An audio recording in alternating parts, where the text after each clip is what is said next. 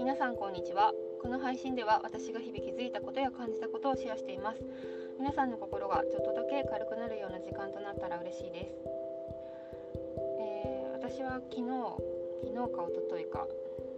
ちょっと主人がですね、子供のおもちゃ箱のためにあのプラスチックのでかい箱を買ってきたんですよ。あのなんて言いますかね、パカって開ける収納箱。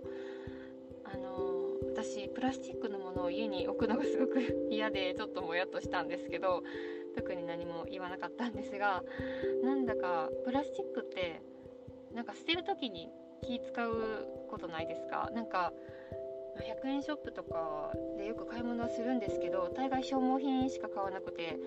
あの捨てる時に困るものってあんまり買いたくないっていう風に最近思ったんですよね。なんか地球環境とかもすごい最近よく考えるようになったので、そのこれが捨てた捨てた後ってこれどうなるんだろうっていう風によく考えるので、ねえ、なんか普通に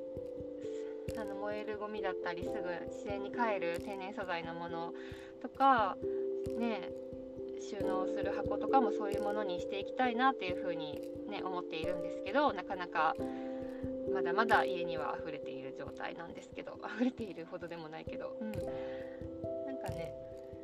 こ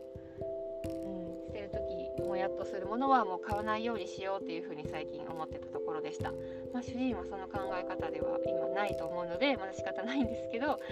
とそういうことがありました。皆さんどうでしょうか？えーっとですね今日お話ししようと思うのが、えー、話し方でちょっと気づいたことがあったのでお話ししようかなと思いました。えー、皆さん自分の話し方ってどうですか？どう思いますか？私自分の話し方すごい嫌いで、あのもうちょっとうまく話せたらいいなとか、こう伝わりやすい、聞きやすい、うん、話し方がしたいっていうふうに思うし、えー、アナウンサーではないけれども、そのそういったアナウンサーさんのようなこう聞いていて気持ちがいい話し方っていうのができたらいいなっていうふうにすごく思うんですけど、うん、なんかこうポッドキャストを撮っていたりとか、あとスクールサロンとかでその Zoom で話しあの人と話すことが多いんですけど、その録画を見てその復習する時とかに自分の話し方をこう客観的に見て、ああそうなんかこういうところをもっと直したらいいなっていうのがすごくいっぱい目につくのでですね、そういった面では自分の話し方をこう改善するっていう機会がすごく格段に増えた最近だなっていうふうに思うんですけど、もっともっとうまく話したいなっていうふうに思っています。なんかね、うん、そう、それでちょっと Zoom でこうあの他の人とよくお話をしていて、あの思ったことがあったんですけど、それはですね、なんか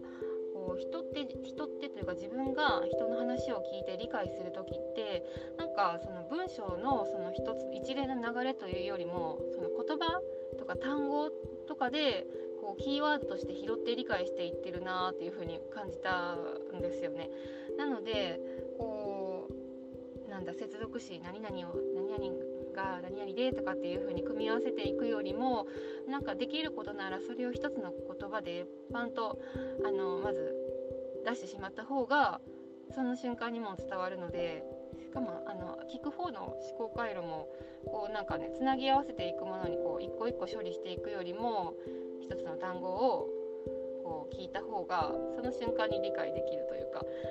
うん、もっとスムーズなのかなっていう風に思ったことがありました。うんでそれはぼんやりと思っていたんですけど、まあ、結構前のことでですね。で最近ちょっと何かの記事か何かの本でちょっと似たような内容のものを見つけたので、うん、ちょっとポッドキャストで話そうというふうに思ったんですけど、うん、なんかねそれは、まあ、例, 例がこんな感じで言われてたんですけど、例えば、えーいかに便利かということっていう風に言うよりも、有用性とか利便性って言った方が、えー、短いじゃないですか。まあ、一つの言葉で表されてますよね。そういうことを、まあ、その人も言ってて、でそうやって言った方がなんかコミュニケーションもよりなんかシンプルっていう風に言ってたことがあったので、うんうん、ちょっとね自分の思ったことも言えそうっていうそういうね自信ができて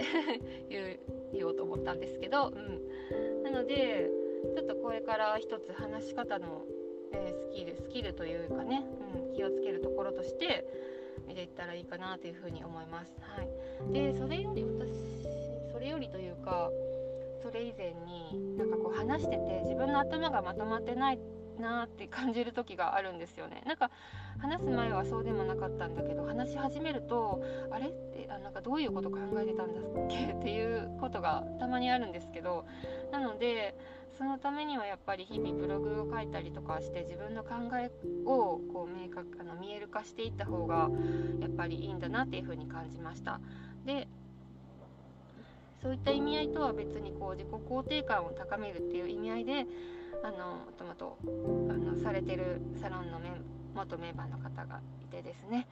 元というか、まあ、メンバーの方です、うん、あの教えてもらったジャーナリングというやり方もあって、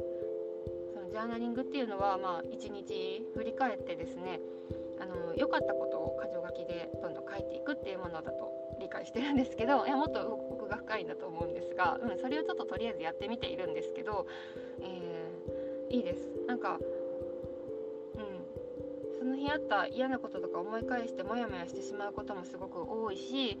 結構そのモヤモヤに支配されてしまっている時間とかも割と長めにあるなというふうに思うんですけど、そのジャーナリングをするとそう一日にどんないいことがあったかっていうのを思い出すことができて、で書いてみると結構出てくるし、あこれもこれもちょっと些細なことだと思ってたけど感謝するべきことだな、感謝できることだな、あの貴重なことだなっていうふうに思う、うん、そういったところを見逃していたん